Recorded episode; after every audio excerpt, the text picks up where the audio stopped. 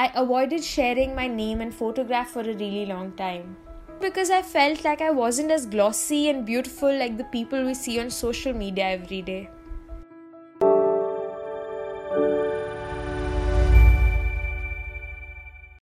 Hey everybody, my name is Tuheena Raj. I'm 25 years old, a marketeer by profession and a poet and writer by passion, and this is my story. I grew up loving metaphors and highlighting ironies, gravitating more towards books and less towards toys ever since I was a child and loved concocting imaginary situations in my mind. In college, during the placement season, I realized that I wasn't happy in a competitive environment and did not like having no control over charting my career path. So, created Words of Worth, a poetry quote and epigram blog on various social media platforms. It has been four years since, and my passion project Words of Worth has grown with me. I have shared, confided, and been vulnerable with my readers, and they have in turn embraced me with a tsunami of passionate love and loyal readership.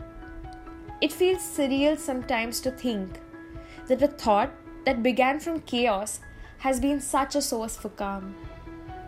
Writing for me has always been therapeutic. While I wrote with the pen name Words of Worth for several years, I avoided sharing my name and photograph for a really long time. Yes, for almost three years, I did not share my name on my account. Partly because I wanted people to focus solely on my writing and not trace down the words to the human who wrote them. And also because I felt like I wasn't as glossy and beautiful like the people we see on social media every day. Anonymity gave me the comfort and liberty to say things I wanted to. Eventually, though, every time I put out a photograph or two, I saw this genuine interest in people to know who I was. Over the course of the years, I too got more relaxed and less anxious about social media perceptions. Revealing my name and identity made me more approachable and relatable. So I eventually shunned the garb of anonymity and told the world who I was. My writing gave me the strength to embrace uncertainty and vulnerability, to live, to laugh, and to own up to who I was. My writing has been and always will be my channel, my release, and my strength and powerhouse.